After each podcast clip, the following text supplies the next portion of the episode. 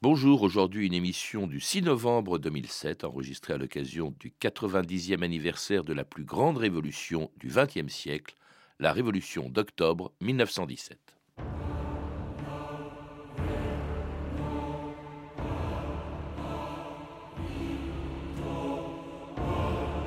Déclencher la révolution en Russie fut aussi facile que de ramasser une plume.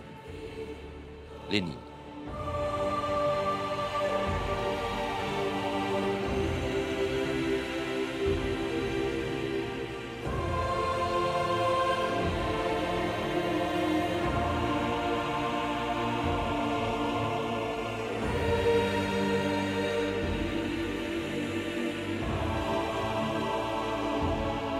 2000 ans d'histoire. «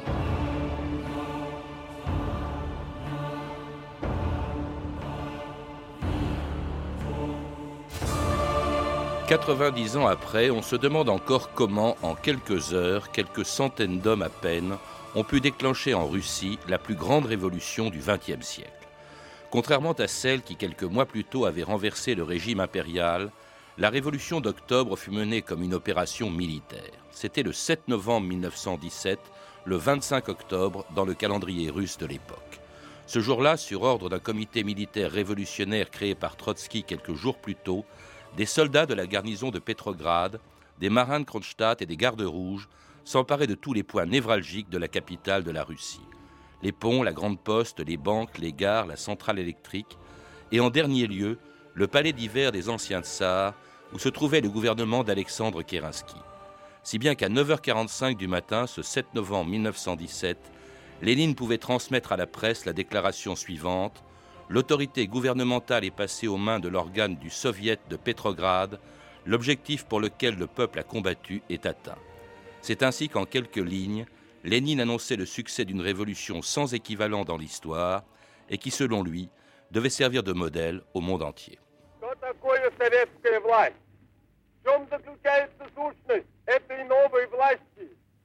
Qu'est-ce que le pouvoir soviétique? Le caractère particulier qui lui attire de plus en plus les ouvriers de tous les pays réside dans le fait que partout et toujours, c'étaient les riches et les capitalistes qui gouvernaient l'État.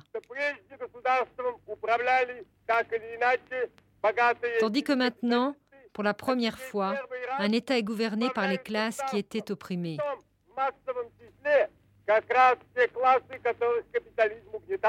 Et c'était Lénine quelque temps après la Révolution. Marie-Pierre Ray, bonjour. Bonjour. Vous êtes professeur d'histoire russe et soviétique à la Sorbonne et un des auteurs du dictionnaire du communisme qui vient d'être publié chez Larousse et qui consacre bien sûr plusieurs pages à cette révolution de 1917 qui a fait passer le communisme de la théorie à la réalité, d'abord en Russie, puis dans d'autres pays du monde. On vient de l'entendre, pour Lénine, cette révolution devait s'étendre dans le monde entier, elle n'était pas destinée à la seule Russie.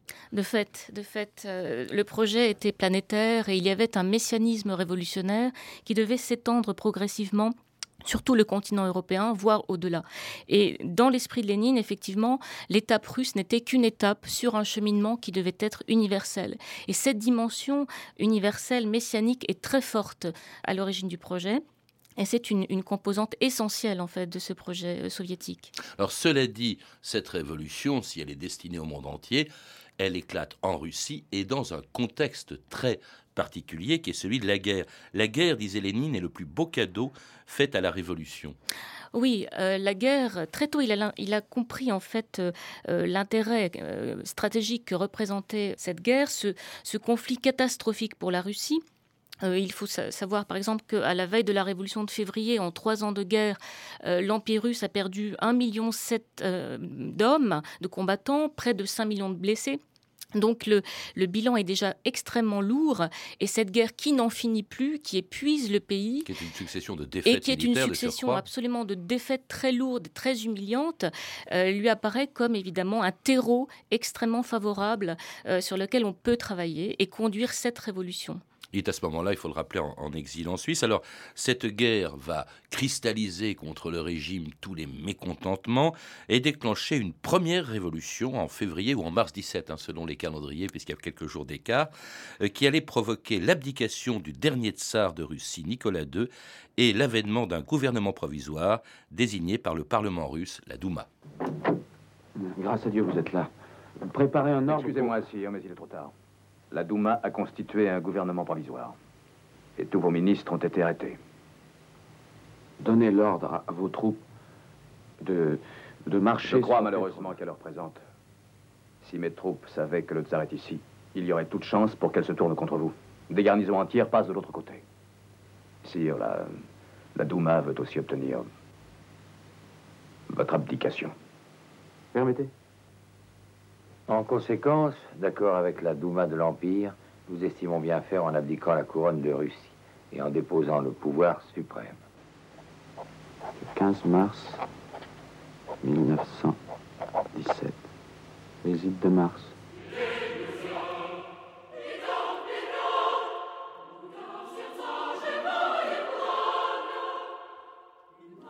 Et c'était l'abdication de Nicolas II le 15 mars 1917 l'issue ou pendant une première révolution. Euh, on l'oublie souvent, celle-là, on pense plus à celle d'octobre, mais en février ou mars, encore une fois selon les calendriers, il y a eu une première révolution très spontanée, celle-là, vraiment provoquée par la guerre qui se déroule à Pétrograd avec une armée qui refuse de marcher contre les révolutionnaires, Marie-Pierre Ray.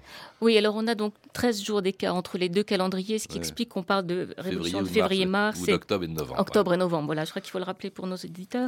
Euh, cette révolution, cette première révolution dite de février, est extrêmement importante puisqu'évidemment, elle conduit à la chute euh, de la dynastie des Romanov et met fin donc à l'empire tsariste. Donc la guerre a joué un rôle euh, essentiel dans cette chute, mais la guerre fut un catalyseur en fait. Il y avait en réalité des causes très structurelles qui expliquent cette révolution en particulier l'incapacité euh, du régime tsariste à s'adapter en fait euh, aux attentes et à l'évolution sociopolitique du pays. Et en particulier, l'Empire russe avait beaucoup évolué dans sa composition sociologique. On voyait émerger de nouvelles classes qui aspiraient à des libertés et en particulier qui escomptait une évolution vers le parlementarisme. Et la rigidité en fait euh, du régime, qui s'est arc-boutée sur une monarchie absolue de plus en plus anachronique, a évidemment beaucoup contribué à, la chute du régime. Et à son remplacement donc par un gouvernement provisoire qui se met en place, qui est un gouvernement provisoire modéré, mais qui, en huit mois, parce qu'il a duré que huit mois, va être à l'origine de bouleversements considérables en Russie, alors que la Russie reste en guerre. Il y a toute une série de mesures considérables qui sont prises, Marie-Pierre Ray, entre le mois de mars et le mois de novembre 1917. Oui, en fait, on l'oublie trop souvent, mais l'œuvre du gouvernement provisoire, si elle a été de courte durée, a revêtu une importance extrême euh, pour, pour l'histoire russe. Alors, comme vous le rappeliez, euh, ce gouvernement provisoire est composé de modérés qui sont justement euh, dans cette mouvance constitutionnaliste parlementaire. Et on peut évoquer quelques noms, bien sûr, le prince Lvouf, qui est euh, l'homme qui domine ce, début de, gouvernement provisoire, et puis Kerensky, dont on reparlera, Miliukov. Ce sont des gens, en fait, qui sont attachés à une évolution vers une, une monarchie constitutionnelle ou une république respectueuse des libertés. Et c'est à ce titre, en fait, qu'ils vont mettre en œuvre un certain nombre de décisions.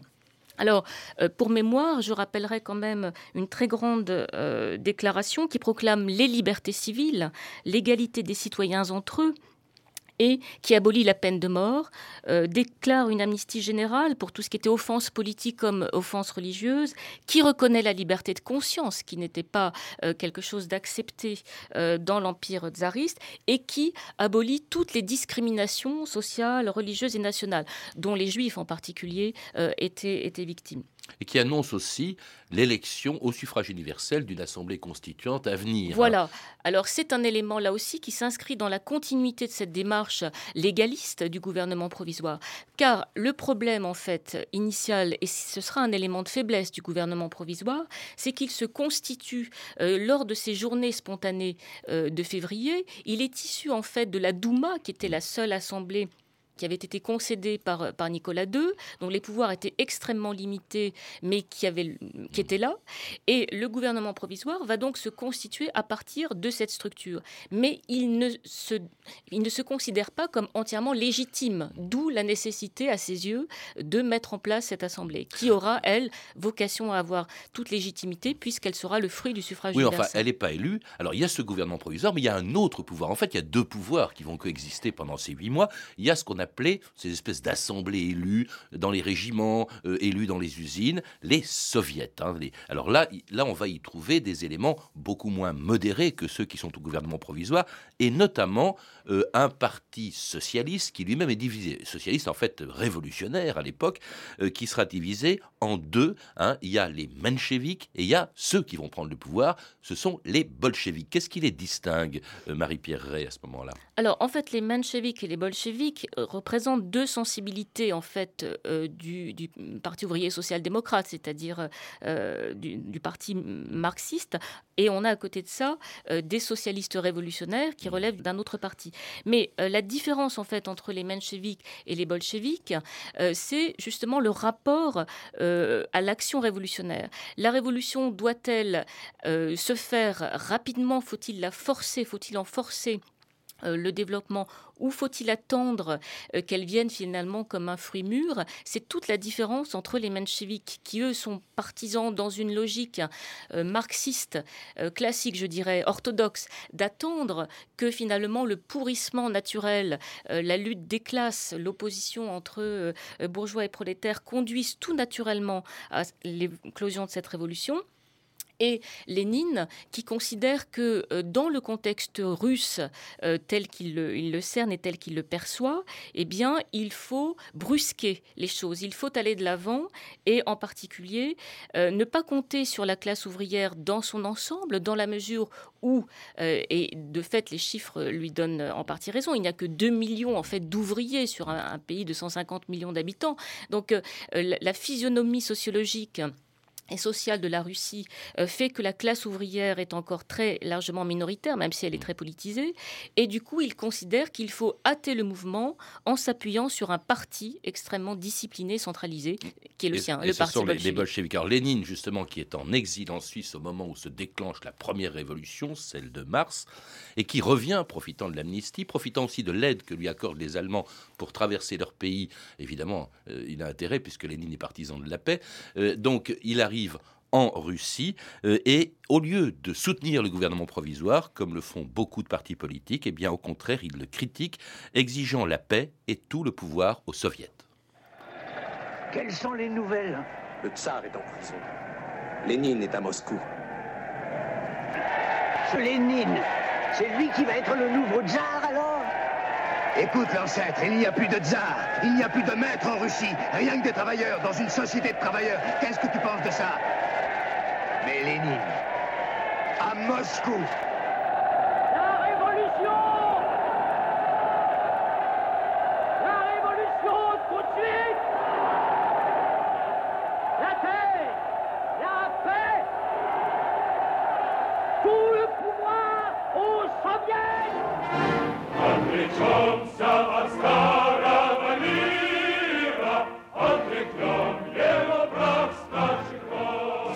Et c'était une Marseillaise euh, ru- russe, comme on entendait beaucoup à l'époque, avant de chanter l'international. hein. C'est au, au son de la Marseillaise que Lénine a été accueilli à, à, Saint à Pétrograd, puis ensuite à Moscou, quand il est revenu en, en 1917. Lénine, on le voit, qui veut relancer le processus révolutionnaire, qui réclame la paix, la terre, tout le pouvoir aux soviets. Ça, c'est vraiment le slogan de Lénine. C'est ça qui va relancer une révolution. Il considère que la première, celle de mars, ne suffit pas. C'est une révolution bourgeoise. Il veut la révolution prolétarienne. Marie-Pierre Ray. Oui, et de fait, les, références euh, françaises sont très fortes pour lui. hein. Il se situera toujours dans cette, euh, dans cette filiation révolutionnaire française jacobine, donc euh, 93 puis la Commune de Paris, et enfin sa révolution, qu'il considéra comme une révolution réussie parce qu'elle est sociale et prolétarienne, à la différence de la révolution de février-mars, qui est une révolution, comme vous le disiez, bourgeoise.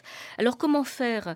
Euh, Comment s'y prendre? Eh bien, euh, c'est par euh, les thèses d'avril, on appelle ce texte les thèses d'avril, ce sont les thèses qu'il formule et qu'il présente à son retour euh, sur le sol russe, il faut rappeler hein, qu'il bénéficie de l'amnistie du gouvernement provisoire, précisément, qui, dans sa générosité, euh, euh, a distribué largement l'amnistie.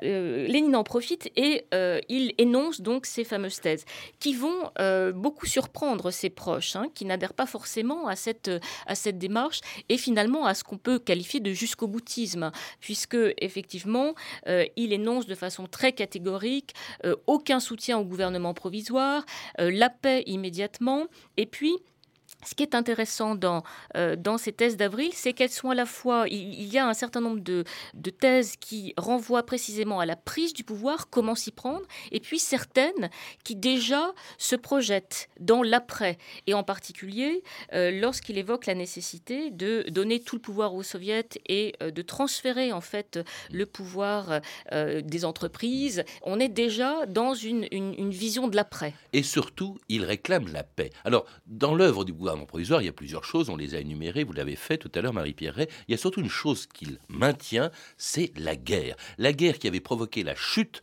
du régime impérial et que poursuit le gouvernement provisoire qui l'a fait tomber. Hein, c'est un peu ce qui va finalement accélérer sa propre chute, ce maintien, cette volonté qu'a le gouvernement provisoire de rester fidèle à l'alliance que la Russie a avec la France, donc de continuer à se battre et les mêmes causes entraînant les mêmes effets. Il prend des risques énormes, Marie-Pierre Oui, alors euh, de fait, cette cette question de la guerre est lancinante puisque euh, le gouvernement provisoire se, veut fidèle aux engagements souscrits par, euh, le régime tsariste, considérant que euh, on ne peut pas aller vers une paix séparée, même si le prix à payer est extrêmement lourd. Or, ce discours est de moins en moins accessible au peuple de l'empire, qui, enfin l'ancien empire, qui subit à la fois les défaites euh, et puis euh, dont la vie quotidienne se dégrade euh, de semaine en semaine. Et donc il y a un dégoût de, de cette guerre qui évidemment va attiser le mécontentement. Et puis il y a l'autre question extrêmement importante à laquelle faisait justement référence le slogan paix, terre et tout le pouvoir aux soviets, qui est la question de la terre. le gouvernement provisoire, on l'a dit, c'est plutôt limité à des mesures de nature politique, liberté civile, etc. Mais il a laissé en suspens la question fondamentale, qui était celle de la terre, car la Russie restait un pays euh, où la question de la terre euh, n'avait pas été réglée. Certes, le servage avait été aboli en 1861, on avait vu un début euh, de, de, de, réforme agraire au début du XXe siècle, mais cela n'a pas suffi. La misère paysanne est extrêmement grande, et au lendemain de la révolution de février, spontanément, les paysans s'emparent des terres des, des grands propriétaires, considérant que la terre doit appartenir à ceux qui la travaillent.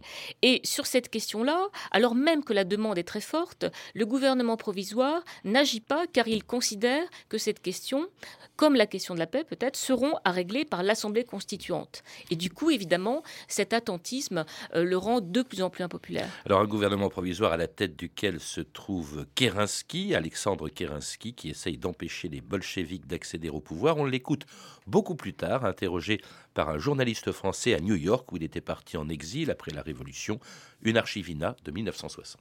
L'empereur lui-même, le grand-duc Nicolas euh, Mikhailovich, euh, a dit à moi maintes fois que vous et votre gouvernement, c'est la dernière digue euh, devant le tornade, si vous voulez, de l'anarchie, des événements que personne ne peut pas prévenir et prévoir d'expérience de votre révolution.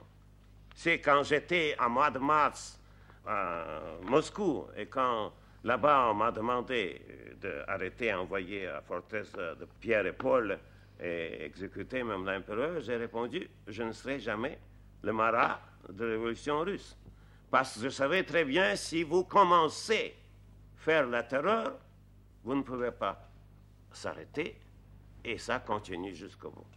Et c'était Kerensky, en 1960, le dernier détenteur du pouvoir en Russie avant Lénine et, les bolcheviks, Marie-Pierre Ray, qui ne voulait pas être le marat de la révolution on a entendu. Personnage étonnant, Kerensky. Oui, alors c'est effectivement un, personnage tout à fait euh, étonnant, euh, qui est donc un avocat hein, de formation initialement, donc un homme qui, est un bon orateur, hein, qui, euh, mais qui va progressivement cristalliser sur lui toute la haine que suscite ce, gouvernement provisoire. Et c'est un peu la tragédie de cet homme, finalement, que, que d'avoir à la fois porté les grandes espérances et puis de s'être retrouvé l'objet de toute la haine.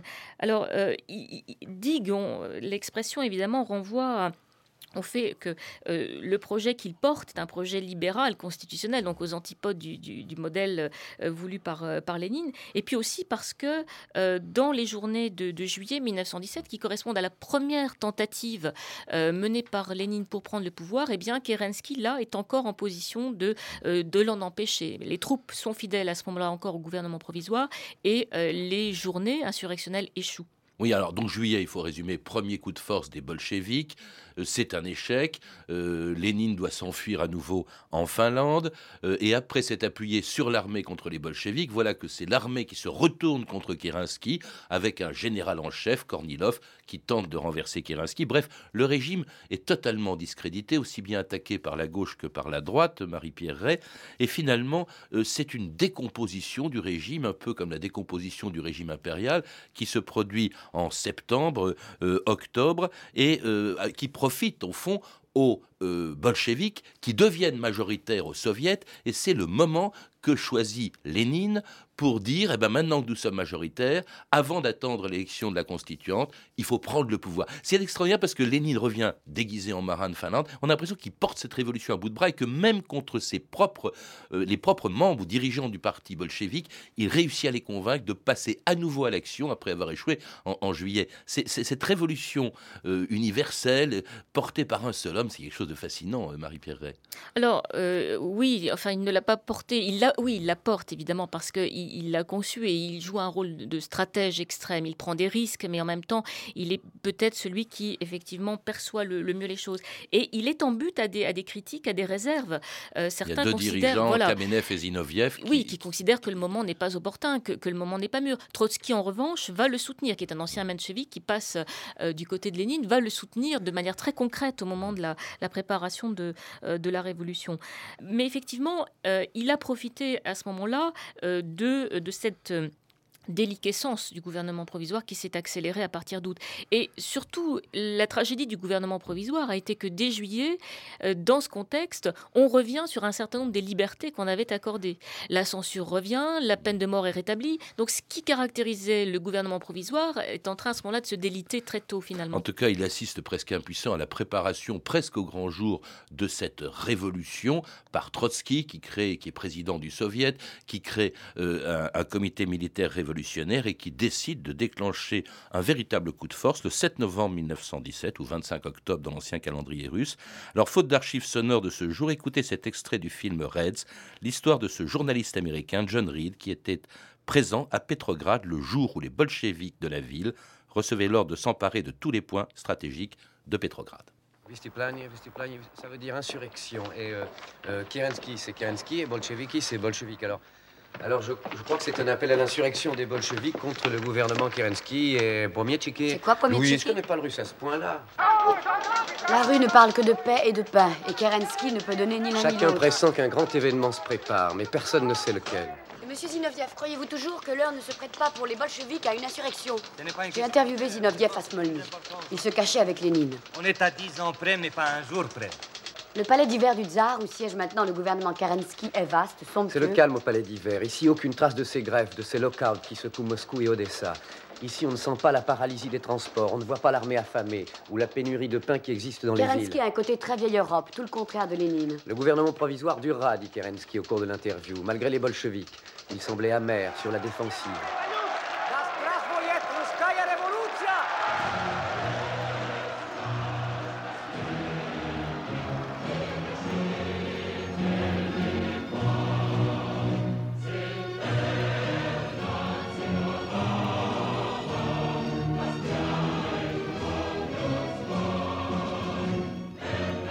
Malgré euh, la confiance et la déclaration de Kerensky, en fait, il quittera le palais d'hiver avant qu'il soit pris par les, les bolcheviks. Euh, c'est la révolution qui s'est produite il y a 90 ans euh, en, en, Russie. Alors une révolution, une prise du pouvoir qui paraît vraiment se produire très facilement. Cette formule de Lénine qu'on a entendue au début de l'émission, déclencher la révolution en Russie fut aussi facile que de ramasser une plume, Marie-Pierre c'est extraordinaire. Oui, parce que effectivement l'opposition à cette révolution fut très faible, parce que le régime était entré dans une telle déliquescence, il n'avait plus d'appui militaire, la troupe était euh, passée en fait aux, idées bolcheviques, elle avait été retournée en quelque sorte du fait de, l'accumulation de, défaites et de l'incapacité du gouvernement provisoire à faire face.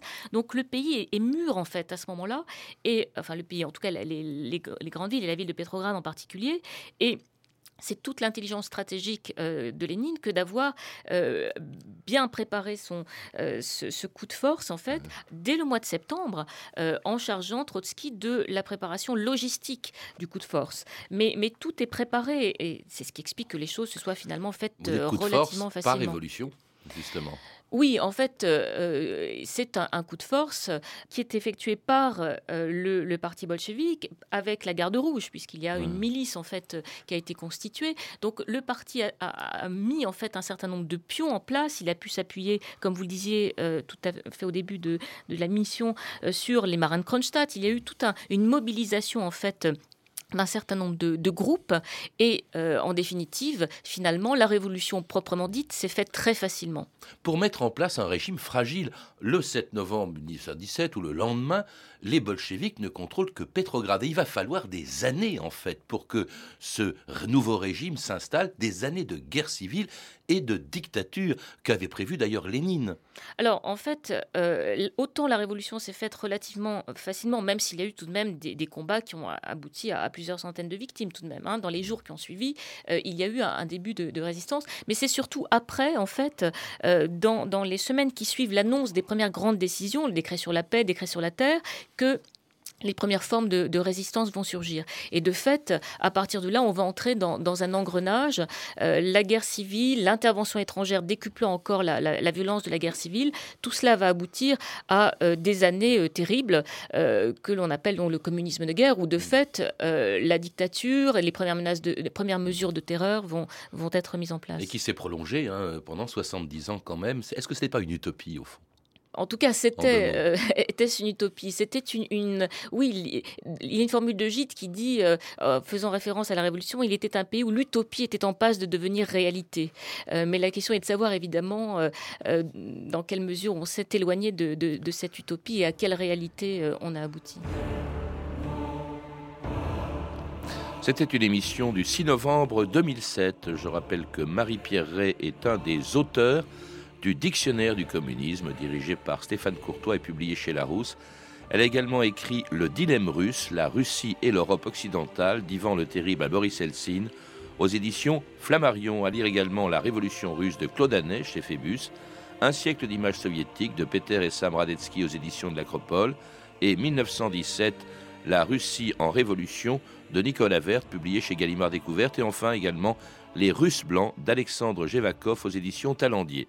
Vous avez pu entendre des extraits des films suivants Nicolas et Alexandra de Franklin Schaffner, Le Docteur Jivago de David Lean, édité par Warner Home Video, et Reds de Warren Beatty, disponible en DVD chez Paramount. Vous pouvez retrouver toutes ces références par téléphone au 32 30, 34 centimes la minute ou sur le site franceinter.com. C'était 2000 ans d'histoire, la technique Fabrice Desmaz et Fabien Dumont. Documentation et archives sonores Emmanuel Fournier, Claire Destacan et Franck Olivard une réalisation de Anne Kobilac.